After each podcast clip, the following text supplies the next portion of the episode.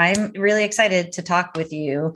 Um, I'm trying to get with and meet people in this space to be able to collaborate. And when I saw you, you know, I feel like we speak the same language, but actually in a little bit different of a of a way, which I really um, liked. You know, I, I love when I hear the concepts that I think being shared in a different voice in a different perspective. So I was hoping we could just kind of talk about some of those things. Yeah, I think that sounds great. Yeah, sounds cool. Um, and I love the idea. Well, and then this actually isn't on the list of questions that I have for you, but I love the idea of your universal man um, theme and program. Can you just share your idea of for for listeners? I think I understand it, but your idea of where you came up with the concept of universal man. Sure. So, well, it's kind of ironic you bring this up because I'm I'm phasing out that branding because mm-hmm. it's kind of complex. Like, mm-hmm. and I wanted to, basically, it's like I got into this, got into YouTube and everything like that, and coaching, um, specifically helping guys quit porn. Mm-hmm. Um, and then after a few years of doing that, you know, very successful with it, I realized I want to talk about more because like mm-hmm. I would mm-hmm. help these guys and then they disappear. And it's like, well, I want to keep working with you because you know my I, I, always wanted to go beyond just quitting porn. So I was like, all right, well, what's a good umbrella brand where I could just expand beyond quitting porn, but also still have it there. Um, and so that's where I came up with Universal Man, which is mm-hmm. uh, in many ways it's kind of like a translation of uh, typical kind of like Judeo-Christian morality into more psychological and secular language uh, mm-hmm. while really focusing in on the practical tool sets that will allow you to actually live up to the morals that you set for yourself and i think mm-hmm. this is one of the biggest issues that guys face is that they have this conception of what a good guy is supposed to be but they have no idea how to actually get themselves to be that person okay. and so that's what universal man is about um, but moving forward, I'm just going to be operating under Mark Queppet, and then my porn recovery stuff will be under my Reforged Man uh, brand, which is the name of my porn addiction recovery course, which I'm about to relaunch in a whole new format. So um, yeah, that's that's kind of where. yeah, awesome. I mean, I struggle with that. Uh, you know, if you look at my life and my uh, company and branding, it has flip flopped between broad and focal and complex and simplistic because of exactly what you're talking about is that you know it, it really is all encompassing and when people get into my program uh gentleman on monday he's like this program's not even really about quitting porn. It's about becoming you know a better version of yourself in so many different ways. And you know and that's what you're t- what you're talking about there. And i love how you put kind of like say that men conceptualize themselves in one way but don't know how to take them the way that they act and feel and think and then meet that concept. And you know when i talk with people and all the videos i make i put an action step at the i call it a brain tip strategy but it's an action step at the end of every concept because co- people love like hearing a concept except for then how do you take that concept make it show up in your life? Right and that's an action step. So uh, you know i was talking to another guy and he's like i just don't know how to do it. I don't know how to do it. I'm like just get up and go. Literally get up right now and go do this thing. Just go do it for one second. Be the person who does that not just thinks about how you're going to do it. And you know and it really is about uh, action steps. And i i love the universal man concept too because from my standpoint the way to help people with addictions is neuro, bio, psycho, social, which can be termed in a different way in terms of, you know, morality, but it really is looking at a whole person and improving those aspects so that, you know, a, person can move forward and thrive and become the best version of themselves. Um, okay, so I would love to talk about, especially as a neuroscientist, I saw one of your videos, which I totally loved because I don't know if all your videos start this way, but you're like jamming out to some tunes. And I'm like, that is so, I should start videos with me jamming out to tunes. And because I love that. I'm always talking about music. Music's really, uh, uh, you know, a big part of invigorating, but talking about how you turn flight into fight because hmm. in the nervous system escaping into porn or into a screen or into social media or even into alcohol or drugs, it is a flight mecha- mechanism. And I talk about it as approach and engagement, moving towards instead of away. I'd love for you to share kind of some of your concepts of, around that idea. Sure. So I think one of the biggest things is that if you want to be able to show up with this kind of like fight energy you have to feel like you stand a chance because like you you take it down to the most primitive level it's like you're you're going to run away unless you think you got a chance at winning right mm-hmm, so mm-hmm. having some kind of framework some kind of game plan in terms of dealing with whatever your identified thing that you're running away from is is probably you know step number one mm-hmm. and so a lot of my work has been to really delve into what does that look like specifically on the internal level. Like essentially what i've done with you know my life professionally is i spent several thousand hours like wandering around like you know in the darkness of the internal world trying to map stuff out. And like i think of myself as many ways like a internal spelunker. Like i go mm-hmm. into the cave and then i map out how things work get lost a lot you know run it, you know fall into a bunch of pits with you know stakes at the bottom and then try and draw up a map for people uh, on the other side. And you know, this has been been that's awesome. You know, expanded from like by working with so many people at this point. So, mm-hmm. like that's that's the biggest thing. And so, if you want, we can get into like the specifics of what that that looks like. But at the end of the day, it, it comes down to having a game plan that you're willing to institute. And I guess maybe at the the, the most base level is also having something at stake, right? Because like you're only going to fight if you feel like something is worth protecting. And, you know, at the bottom level, you, have to believe that you are worth protecting right mm-hmm. so it mm-hmm. comes immediately to you know your own sense of self at least within the realm of porn um, you can maybe temporarily uh, initially use someone else like oh, i'm going to do it for my family or oh, i'm going to mm-hmm. do it for my my wife or whatever but mm-hmm. eventually it's just like you know it's just too easy to just slip out that phone or whatever mm-hmm. and it's just one time won't hurt you know mm-hmm. and technically technically maybe it wouldn't maybe technically you could just use it one time and your so. your family wouldn't suffer your wife wouldn't suffer whatever your brain and, would suffer like, right and so like at a certain point it has to be about you and you mm-hmm. standing up for yourself so i think that's kind of like the the beginning point for, yeah for that's kind of that's totally awesome i really love that and uh just to kind of recap it for myself and for listeners, because I think it was really powerful, is first of all, recognizing that there is something to fight.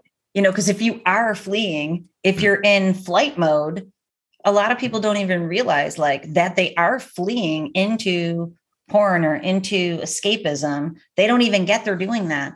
They just think it's a casual hobby to relax. But when you look at it and go, yeah, I'm really like triggers are actually the things that need to be addressed. So when people are like, I relapsed, you know, why? What what triggered you? Uh, I was stressed out. What were you stressed out about?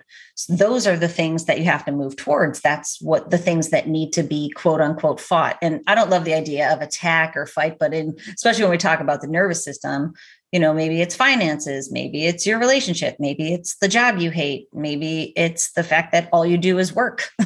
well, yeah, I, I would add maybe a nuance to that. And I think this is important. It's like specifically with men, uh, I believe that there is a very kind of visceral sort of combat state that men can enter into. I think women can too, but I think it's just easier if you're in a high T system to access this. Mm-hmm. And I think it's important to know how to direct it because most guys, I think, direct it wrongly and they start trying to fight themselves.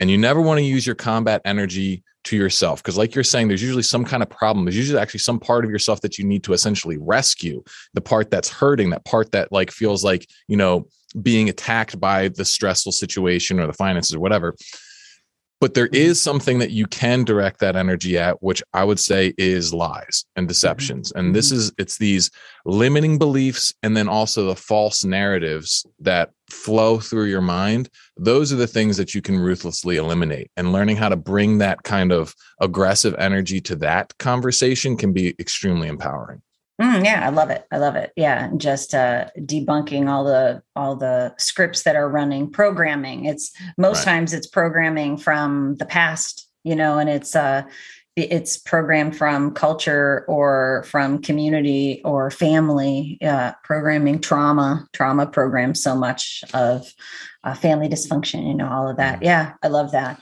i think and sometimes it's even just like our raw like neurobiology kind of lies to us or at least deceives us so for mm-hmm. example it presents porn as this thing it's like oh this will feel good mm-hmm. well that's part of the picture. What if we expand the picture? Well, there's also a huge amount of pain on the other side. And so it's like we have to go to work to expand and look at the full truth.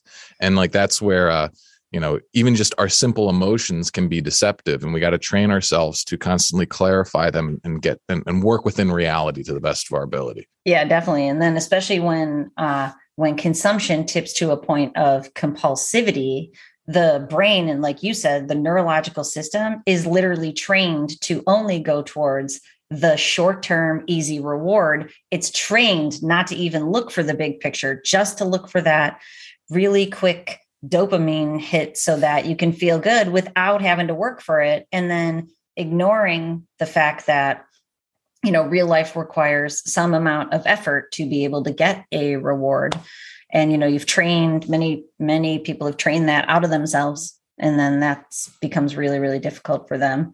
And i like how you call it a prison of comfort you know to segue to the next idea like literally people create prisons of comfort because it becomes so overwhelming looking at the big picture. Big picture thinking becomes really difficult and all that small picture immediate gratification and also on a neurochemical level makes it so that that's where the focus is. And without seeing the pain which is the box that they're put in the prison and it's seeming comfort. And when i talk about pleasure from from porn i always refer to dopamine as it's seemingly pleasurable or the you know seemingly pleasure neurotransmitter because in the short run it gives you that. But in the long run it gives you all the pain that i know for sure. And not in today's day and age people aren't associating all of the problems they have outside of pornography as being related to it. Right.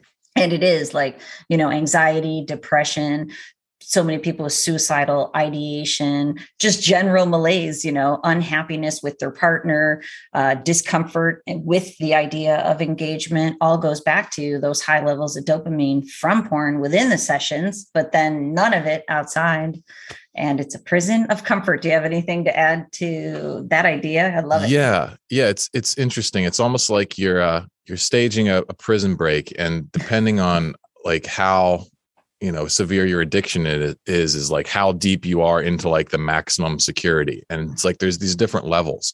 So for like you know level one for most guys is learning how to like snap out of autopilot so like you got to learn how to actually become conscious and self-aware in the moments that you're triggered. If you're just, you know, firing off a muscle memory, you know, the URL to your favorite porn site, well, you know, you're sunk. There's nothing we can do there. So there's mm-hmm. got to be like some conditioning done there to just snap yourself awake and have a plan.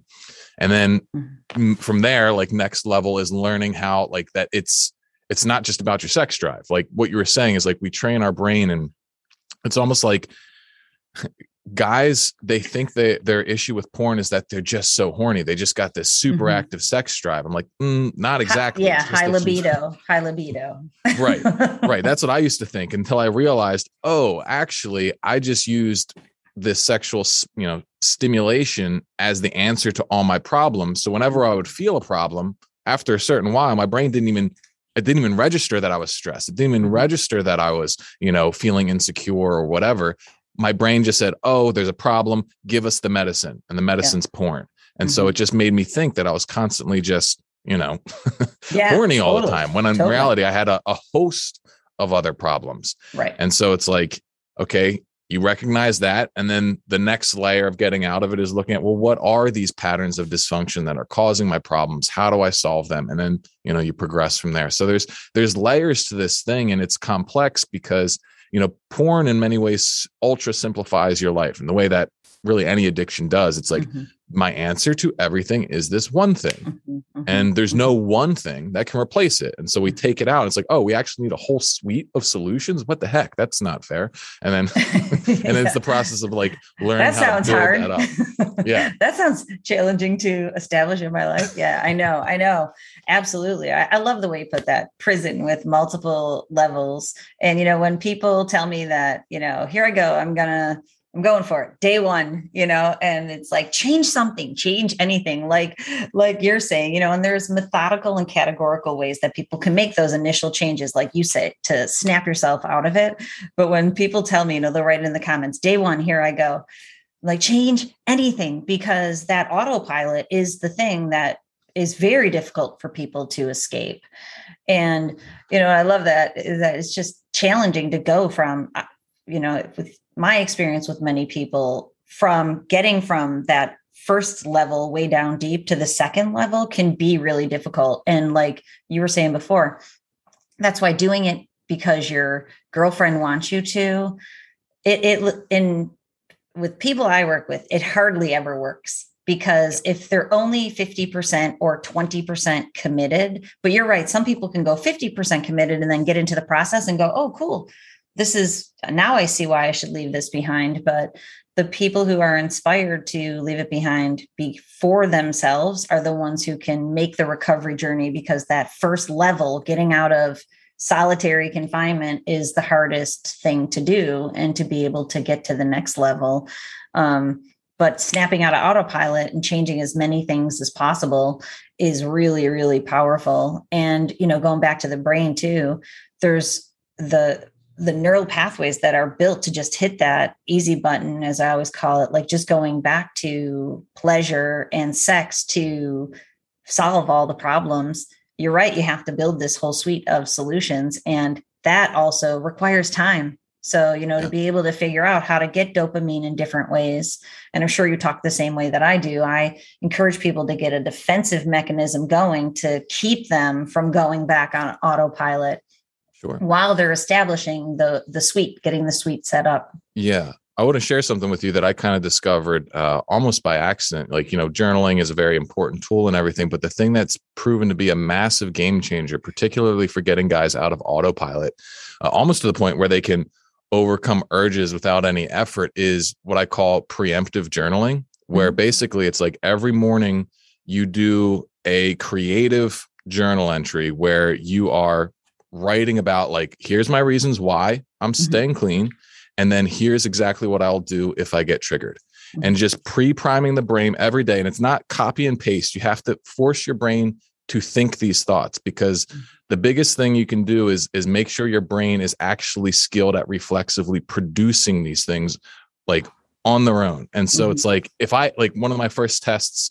they don't even know they're being tested. You know, when I'm I'm working uh, work with a potential client is like, hey, so what are your reasons for quitting porn? Mm-hmm. And if there's any stammering, if they're like, oh well, um, you know, uh, well, I'm like, all right, well, automatically we have a huge problem. It should be just popping out of your brain.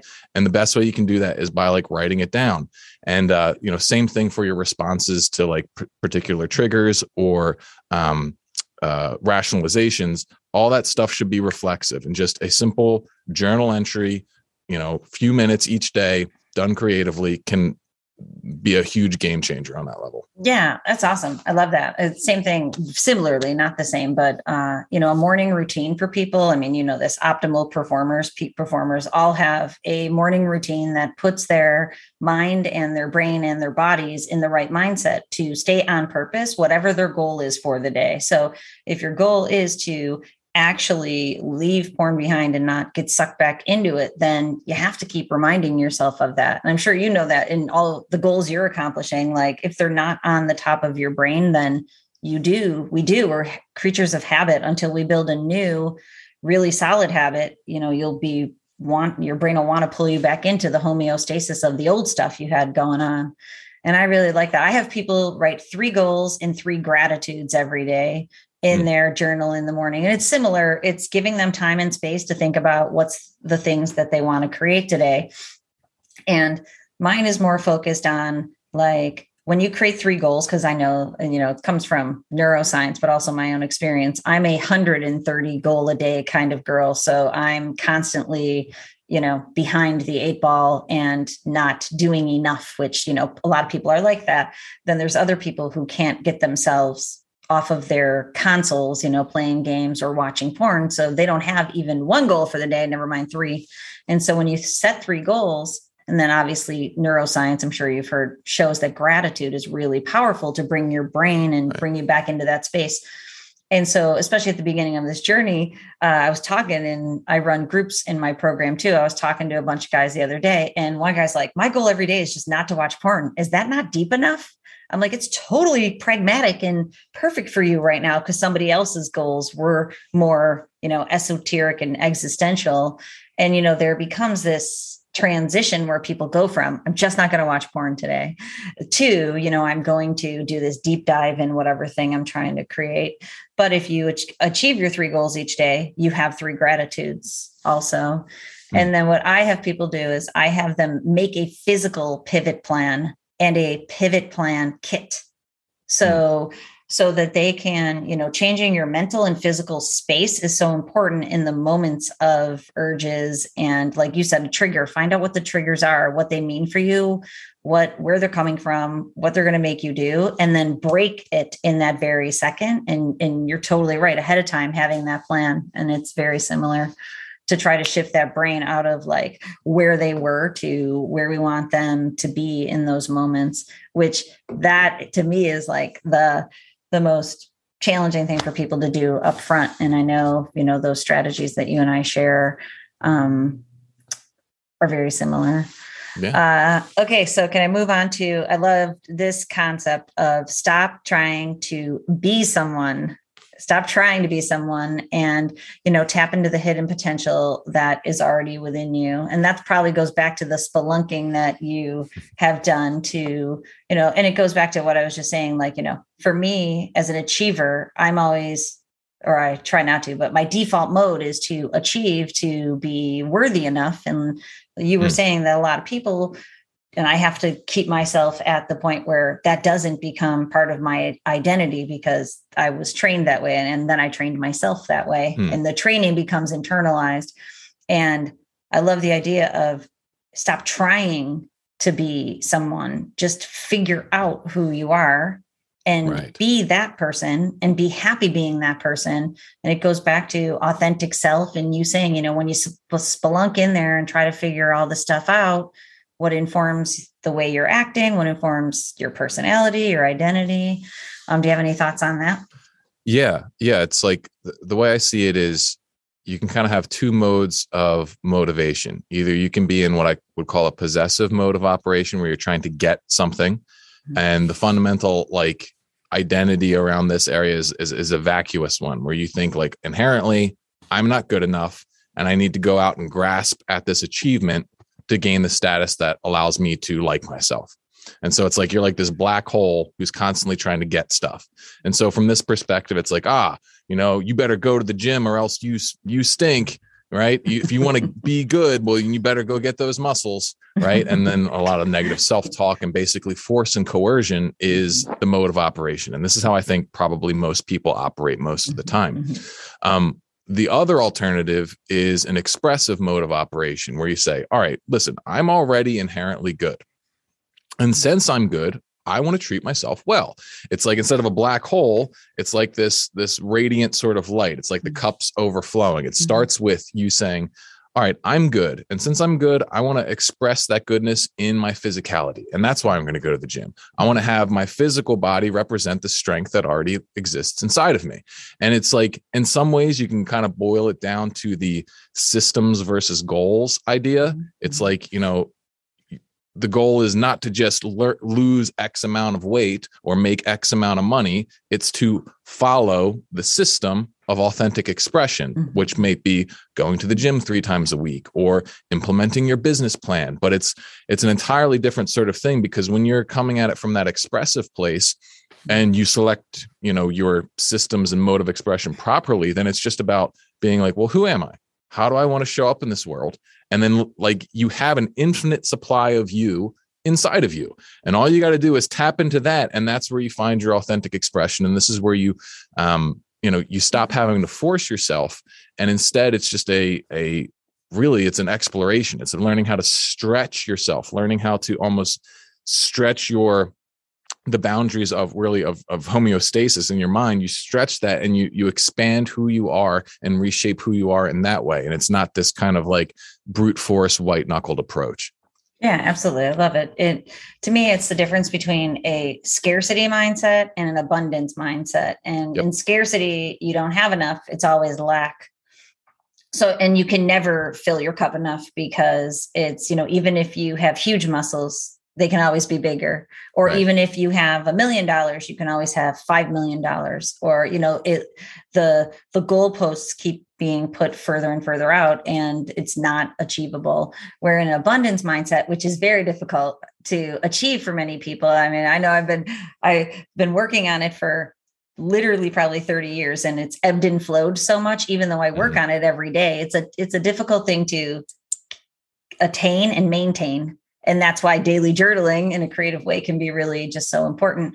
But um, once you have it then you you are complete. And then you have something to contribute to the world that nobody else does. And that is right. what your authentic self is. And that's why i tell people figure it out. What's the thing that you want to spend all your time and energy contributing to this world? Because when we contribute we contribute to everybody else help them shift out of their places that lead them to lack and move everybody towards abundance. And uh, you know we're all works in progress. So it's like trying to stay in that state where you are enough and then you want to share that with people. That is a long-term key to success. And i and i think that is uh is really really powerful. Uh do you have anything else to say about that before i move on no, yeah, that's that's pretty much the heart of it uh, in a lot of ways, and it's the I think the biggest part where people get stuck is they they associate their worth as a person with status, you know, mm-hmm. and you know I'm only as good as how much money I make, how big my muscles are, how much sex I have, you know, how many friends I have, etc. Mm-hmm. And I see the misconception a lot of times where people think, oh, well, you know, that's right. That's dumb. Status doesn't matter. I'm like, well, no, it, it absolutely does matter. it really does.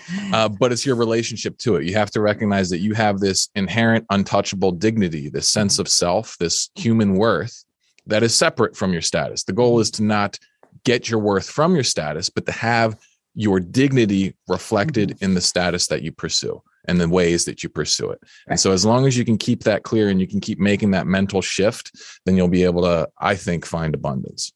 Yeah, absolutely. And it's uh, like you said, it's systems versus goals. So if you work on the systems, the goals come to you. If you're always focused on the goals, and you know, going back to Judeo-Christian, you know, it's people have written comments too, like, "Why do you charge for your programs?" I'm like, "Because I have six children. That's a lot of mouths to feed." But you know, money is not the root of all evil. It's the love of money, you know, and that it's going back to what you were saying about status. It's the love of your muscles, you know, instead of right. like being whole and healthy because that is what makes you feel good and makes it so that you can stay an optimal performer who does your best work and contributes to the world. And, you know, seeking those things out when you are on purpose, it flows to you and you know i'm sure you know about flow state. I love the concept of flow state by mihaly csikszentmihalyi where he studied you know optimal peak performers and where their brain can get. And when they get to that place they're so in the zone they're not even striving for achievement anymore. They're loving they're playing. they're playing. They're loving being in that moment. When you're in that moment and you enjoy it so much it comes to you. And we know too from neuroscience that we all give off electromagnetic fields and when you are trying to get because you lack and you feel scarcity, your energy shifts lower and you literally repel everything you're trying to get because of the stress and the tension that you're putting out there versus when you're not worried about the outcome and you're focused on the systems it comes to you because your energy is more positive. And you know a lot of guys that i work with are worried about attracting a partner to them. I'm like it it really is simple, maybe not easy to achieve, but simple. Stop watching porn because it's jacking your energy up, your brain and your energy up. and then do the work like you're talking about, figure out who your authentic self is, become happy with that, which puts you in a place of joy, which shifts your electromagnetic field, and you'll pull a partner to you. And I've always thought that's the coolest thing, no matter, and I don't know if you'll agree or not, but you know, if you look around the world and you look at people who have partners, there's a partner out there for everybody, all shapes, sizes, like, you know, people can have partners if they get themselves into a place. Cause I work with so many people that are like, I can't get a partner. I'm like, you haven't done the things that you need to to be able to become attractive. Um, so, if we can shift to the art of intensity, apex action, and the idea of you know needing psychological intensity and you already started to talk about it a little bit in terms of you know going from flight to fight and creating some of that psychological intensity that knowing you have something to fight against knowing you have something to fight for mm-hmm. and knowing that there's a loss at stake um, do you have anything else to share about the apex you know intensity in terms of creating that psychological friction to move you from and actually, I had one more thought about what we were just talking about. Maybe we can put it together is, you know, do you have a strategy or a takeaway for people to shift their minds out of scarcity into abundance and creating that psychological sure. tension that helps them to move in the direction of I am enough and I'm here to rock out my best life. Yes, absolutely. And, you know, one of the concepts that's always like massively fascinated me is this idea of transmutation. You know, if you go back to the ancient alchemists or whatever, it was like, how do I turn lead into gold? And mm-hmm. as you study the progression of it, a lot of that turned into a more psychological process. Mm-hmm. And I think at the core of it, like the core transmutation that we're all called to learn how to do is to take that sensation of lack and turn it into this like you know the sensation of abundance you know turn mm-hmm. this black hole into a you know bright supernova and mm-hmm. so the question is well how the heck am i supposed to do that well mm-hmm. i think the key of it is learning how to first connect with whatever sense of lack you're dealing with um, this is what's going to be driving your flight mechanism this is going to be what's making you feel insecure and what you have to do then is you have to approach that with a certain level of mindset and openness to where you can actually enter into a connection with that sensation of lack from a place of gratitude. Mm-hmm. And so the belief system in here is something that I wrote about in a guide I did called Anabolic Optimism. And the mm-hmm. idea behind this is that uh, there's like, you know, I have these different axioms or whatever, but the, the first one is the idea that everything that happens to you is the best possible thing that could ever happen to you. Mm-hmm. And this is a pretty super very it's going to be a very difficult thing for someone to try on especially if they're going through a tough time in their life but you know if we take it further and we look at some of the other ideas in there it's the idea that pain is always power wrapped in a puzzle mm-hmm. so the the thought here is if you can connect to that sensation of lack and you can meet it in a state of gratitude what you're going to find is an uh, essentially yourself, your essence at your core. Like if I was the easiest way to explain this is in spiritual terms, so I'll do it. But you know, we can translate it into neurochemical terms or whatever if you want. Yeah, okay. But like the way that I see it is like we all have this, you know, divine spark, this divine spirit inside of us. And like, well, what the heck does that mean? Well, the way that I see it is that you know, God, He gave us the best part of Him, which is, you know, some people think of it as like, oh, you got this God shaped hole inside of you. It's like, mm, I think it's a little different than that. I think what you have is actually a spark of God. And what that means is that we have the capacity to create and desire heaven.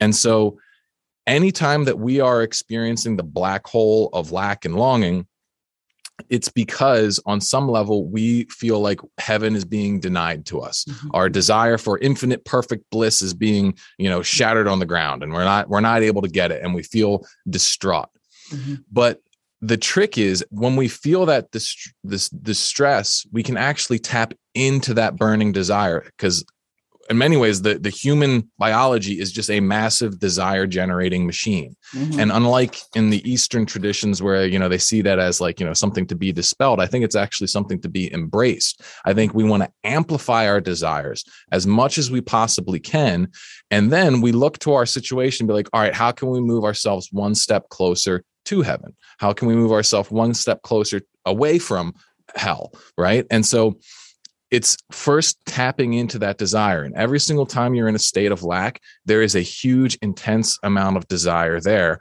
if you learn how to meet it in gratitude. Now, there's your your capacity to hold that lack is limited to by how well you have reformatted your belief system. The weaker your belief system, the less amount of pain and lack you're able to take on at any given time. But if mm-hmm. you continuously purify your thought processes, the amount of pain and lack that you can take on theoretically is unlimited and when you reach this point that's when you are a a saint when you are mm-hmm. you know enlightened or whatever you want to call it and so that's that's the key to it is learning how to feel your own pain and turn that into a source of power and that's where you're going to find the intensity that's going to allow you to break homeostasis i love it. I had to write some notes down because you're so that i wouldn't forget what what the concepts because it's totally awesome. Like it's that is literally my language. Just like everything you say is everything i think and and say. And honestly i'm a very spiritual person but i try not to put that on my channel just to try to um, keep it at a neuroscience perspective for the sake of like you know i've said complex you know simplicity versus complexity but it is complex. And to me it's a spiritual journey. And people email me all the time is your pro is, are your videos spiritual? They feel like it. And you know i'll email them back Shh, don't tell anybody. But you, you know transformation is in and of itself spiritual. And i have so many thoughts on um, what you are saying because you know bad stuff happens to me all the time not that you know especially when you push your limits perceived i don't even think there is bad stuff like you're saying perceived bad things you know someone texted me yesterday because I was dealing with something and they're like, Oh, I hope you're handling all the stress. I'm like, honestly, I'm not stressed out. It's something I'm moving through because I believe, and I know people don't like to hear this also, that everything happens for a reason. And mm-hmm. I love what you say problems are, uh, you know, wrapped in puzzles. And I always call them opportunities. And I extend the term opportunity probably frustratingly to some people because I'm like, you have the opportunity to figure this out and to grow from it. And, you know, my husband and I joke all the time when we have big stuff going on, we're like growing pains, you know, there's no growth without pains. I told you we have six kids. So when kids grow, they, well, they're all teenage, most of them are teenagers. And, you know, when their legs grow and the growth plates in their, yeah. I had pain. that bad. I had yeah. Osgood Schlatters, or whatever. I'm six yeah. four. I grew like seven inches in one year, and like my knees and like heels like they hurt like you wouldn't believe. Seriously, that in my son, he went to, I thought he had mono. I, took him for COVID test like in last January. He literally went to sleep in January. And with COVID and that, you know, I didn't send him to school because I thought he was sick. He woke up in March with like full armpit hair that he didn't have in January. And he was like two feet taller, literally. and he he's 15, you know, and and his he was in pain all over the place kept taking for covid tests to see if it was covid. It wasn't. But you know everything happens for a reason. I believe it's part of our our journey here and i believe it is a spiritual journey. I love what you're saying about heaven and hell. I think we create our own hell from that spark inside of us. We mm-hmm. we don't create it but we don't allow the spark to shine. So we get sucked into the the hell of the world that is being created by uh, you know so many things we won't talk about here but mainly the way we've been taught to live our life which can be very very uh, right. hellish and and you know provoking but that heaven can be created on earth from us from within and it is due to that perspective change because there's not much that is bad to me because i've trained myself through a reformatting of my framework to see all the challenging things as my best growth opportunities. When you're really stuck in a pickle, it means when you come out, you will have learned if you take the opportunity you have to take it right. you can't you can't run you can't flee you can't you know go into flight mode you have to go into fight or problem solving mode um, to be able to make them into growth opportunities that keep you moving forward and desire, I think of desire as, you know, if we're thinking in a spiritual way, all of us have innate desires within us. Of course, we, they become shrouded or blanketed or have a veil over them when we train our brains to just go pleasure seeking. Those aren't our desires because people, because I've I've talked about this before, where when you have innate, authentic desires within you, you have to get quiet enough to hear it so, like when this porn thing landed in my lap, which I helped someone that I know personally escape, mm. actually, they were massively in um, solitary confinement. Mm-hmm. it was very difficult. And I felt I had no choice to, but to figure it out. And it was one of those moments. And it took me five years, but it took mm-hmm. me five years to figure it out and 90 days to help the person get out of solitary into those other levels of prison and out of prison, thankfully. So that landed in my lap. And I went through that experience. And then I kept feeling this need to share it with other people. I'm like, I feel like I know like this massive secret that nobody else knows that porn's super damaging and that there is a way out. Yeah. And but then I'm like, nah, I'm not doing that. Like I'm like, you know, I'm, I'm 48, like a 48 year old woman enter into the porn recovery space, but I couldn't let it go.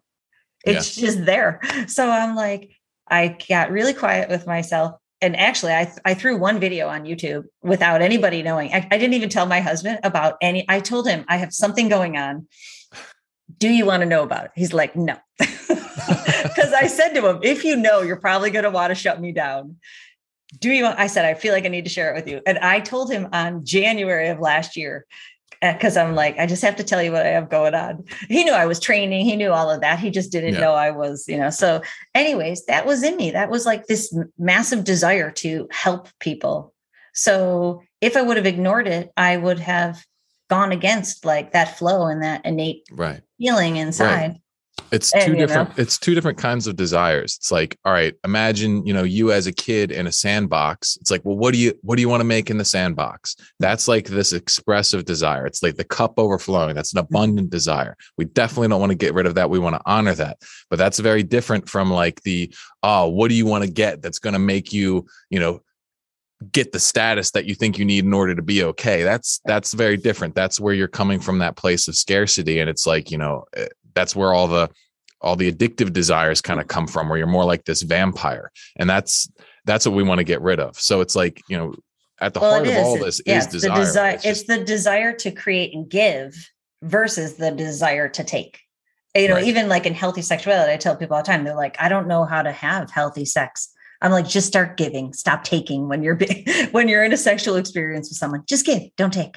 And they're like, what right. do you mean? I'm like, you'll figure that out. Just give, don't take, and see how that goes. And you know that's and obviously like porn recovery when it landed in my lap, I was perfectly poised to do it. You know, like to study mm-hmm. the neuroscience behind it, to figure out how to use neurological regulation. It wasn't random at all. And my goal across my entire life is education, coaching, for transformation. And so it wasn't random. It was more like okay do i go in this direction?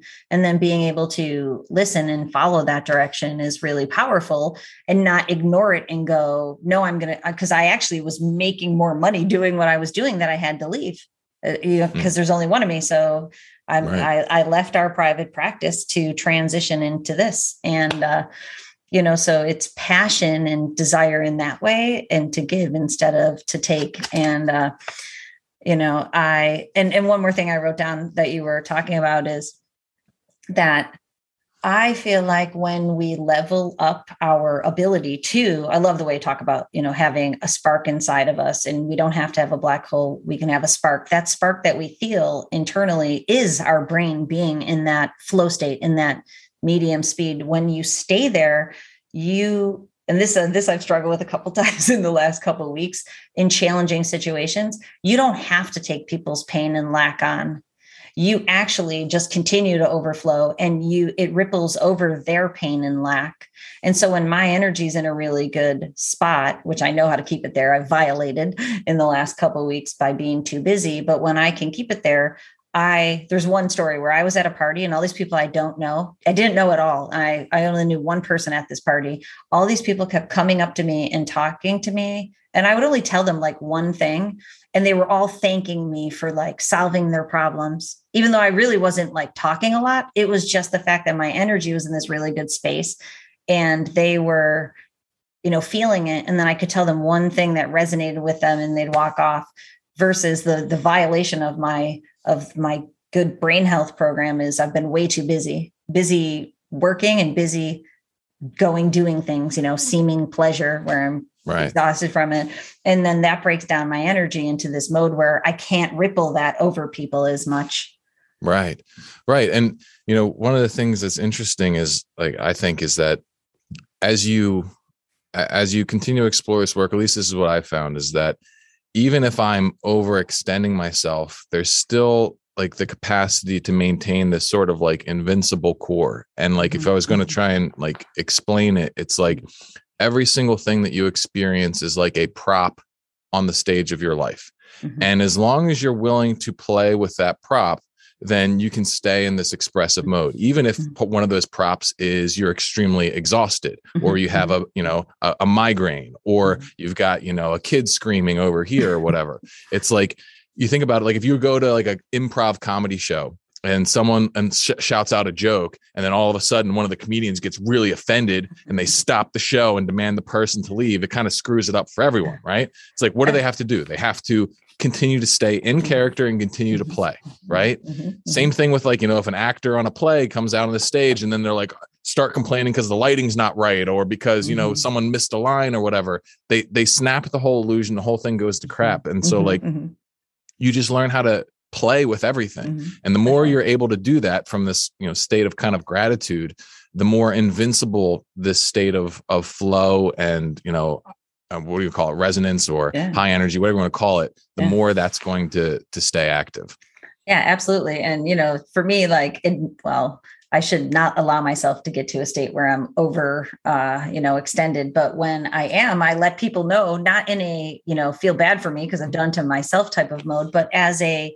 as a prop, like you said, like here, here's the space I've gotten myself into, and it's because of these things. And then now I'm going to, I've already put the other props back in place. You know, meditation, right. more sleep, cleansing, only, you know, eating protein shakes basically to detoxify you know getting the good props back in and stop getting the the hat of being too busy the one that the world applauds you know what i mean yeah, take right. that hat off and get back to the things that make me feel good um, okay so one more thought and then we'll wrap up because i appreciate your time but do you or could you share your definition of sexual self mastery sure so I guess this this applies across a few different domains. So, in the realm of uh, quitting pornography, sexual self mastery is when you reach the place of being able to be exposed to pornography and basically be repul- repulsed by it. Mm-hmm. That's that would be a complete remapping of your brain, mm-hmm. where like someone shows it to you, and your just immediate reaction is kind of just like ew, and then you just kind of like walk away, and you don't care about it, you don't think about it again. That would be, you know, the pinnacle on that level. How um, likely do you think that is for most people out of uh, curiosity? Uh, it depends on how much work they are willing to put in. Mm-hmm. I think it's very attainable to get to the point where a guy could see pornography, get slightly like feel an arousal, but then walk away and be fine. That would mm-hmm. probably take, you know, if you're doing the right set of reconditioning practices, like a year to two years. Mm-hmm. Um, and then even more attainable is just living porn free where like okay you see the porn you get triggered you like but you have a process in place that can handle it and then you can mm-hmm. walk away and after a few minutes or whatever you'll be fine with maybe a, a thought here or there later that that comes up like mm-hmm. that's ultra attainable for everybody and you can do that in a, in a matter of months definitely so yep. that's what i would say for you know that part when it comes to you know interpersonally like with other women mm-hmm. it would be you being able to reach a point where you are not trying to get anything like you can see a beautiful woman and you don't immediately fall into this state of insecurity like most mm-hmm. guys they see a really hot woman especially if they've got a porn problem and all of a sudden they feel uncomfortable they feel anxious they feel insecure and they need to like keep looking at her because they projected some of their worth on her and like then they got to try and figure out how am i going to reunite with that worth and you know usually unless they're going to go try and hit on her which is kind of like mm-hmm. more the path of like the sex addict and whatnot he's going to try mm-hmm. and reclaim that piece of himself he's put on her through actual sexual union the other guys they're just going to take her image and then reunite unite with her sexually in their their fantasies and whatnot mm-hmm. and so you'd have to completely remove that and get to the point where you can engage purely in an additive way with women where you're constantly sharing who you are it's like hey yeah i'll shine my light on you to the mm-hmm. extent mm-hmm. which is appropriate and if you know maybe you can vibe with it and we can you know share something together and it can be good whether it's platonic or sexual or or whatever it is um learning Action. how to do it like mm-hmm. that and then awesome. on the deepest level like personally sexual self mastery is uh, the capacity to engage in sexual transmutation, where you're using any, you're able to take any unused sexual charge and turn it into um, energy to to go out and essentially raise your status like mm-hmm. the way I, I, don't know exactly how this works for women mm-hmm. but for men it's like there i think there's two modes of sexual expression for a man mm-hmm. one is an overt sexual behavior like a courtship process or actual sex mm-hmm. um, but the other one is status enhancement. Like if you're a like because for a man, his attractiveness is in many ways is his status. Mm-hmm. So it's like, you know, say you're hunter gatherer, you know, ancestor. He's a young guy. He's horny, but no girls will pay attention to him because he has no resources. He has no status, whatever. So what's his option? It's like, well, if he wants to have sexual opportunity in an authentic way, then he's got to raise his status. Mm-hmm. And so that sexual energy is 100% able to be switched. Mm-hmm. And so being able to do that as a man on demand is, I think, a key component of sexual self mastery. Yeah, cool. I like it. Yeah, I read some book. I forget which book book it was now. I read it a long time ago about lobsters. I don't know if you read. I don't remember yeah, the book. Jordan Peterson's book. Is that what it is? Yeah, it is yeah. Jordan Peterson. You're right. Right.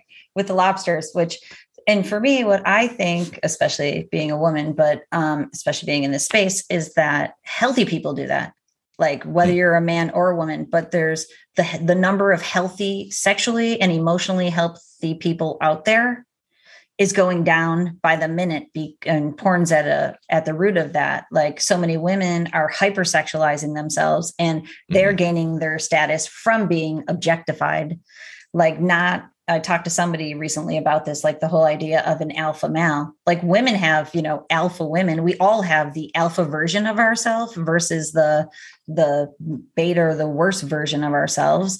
And it might not play out exactly the same, you know, in terms of genders, because I do believe in gender also, eh, or you know, sex in that way. But at the same time, like, you know, women should be sexual. I think so many women are hyposexual because mm.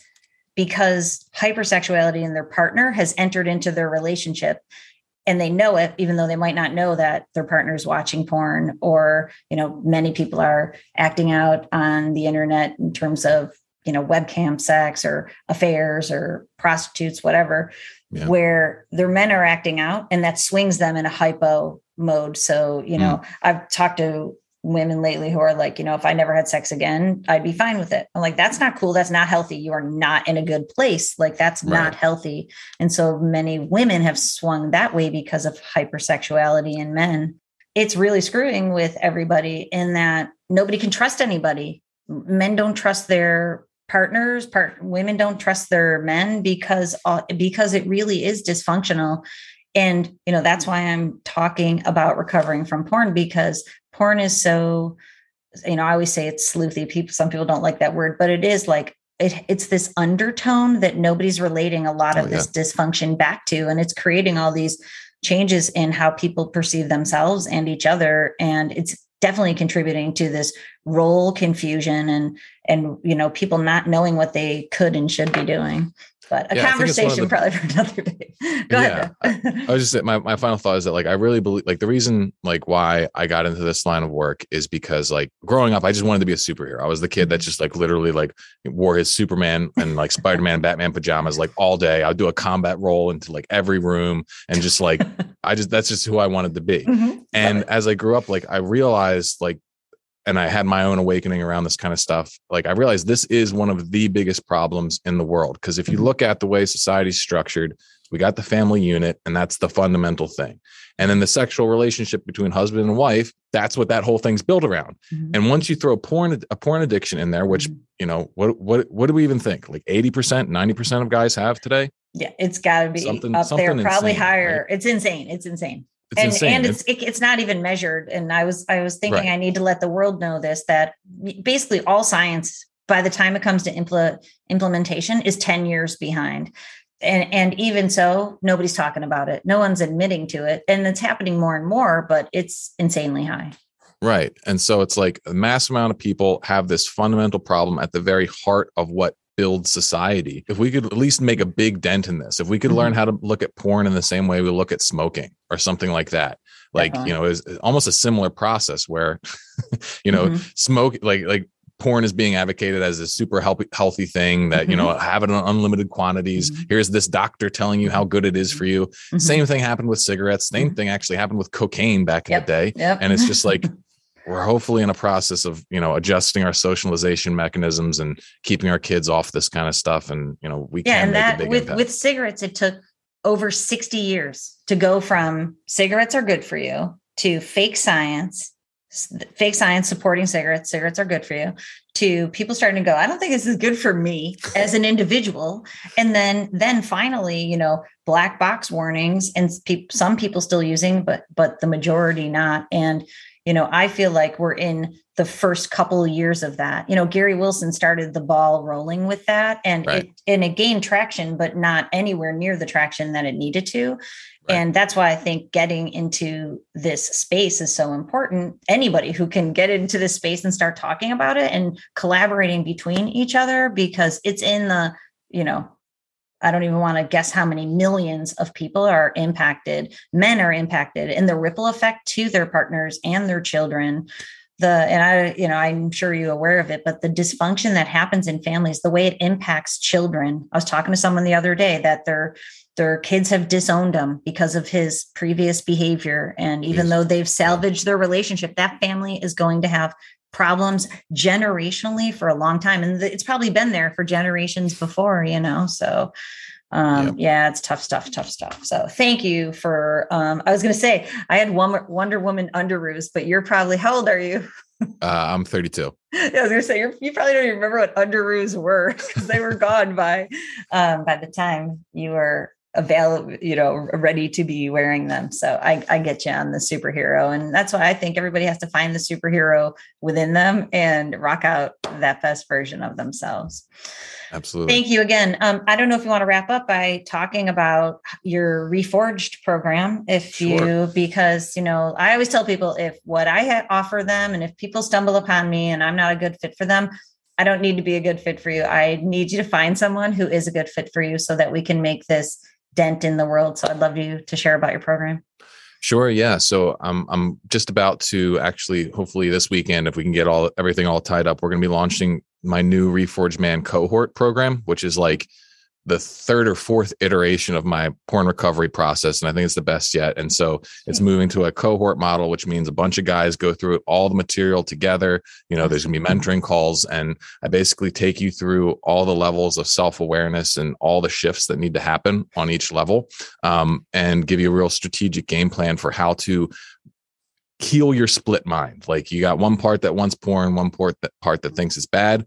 Well, we got to reknit that connection through multiple layers, and that's what this program's about. And it'll help you quit porn from the inside out and help you quit it, quit it for good. So, uh, if you're interested in that, you can go to reforgedman.com. Hopefully, the link will be up and functioning properly by uh, the time this this gets aired.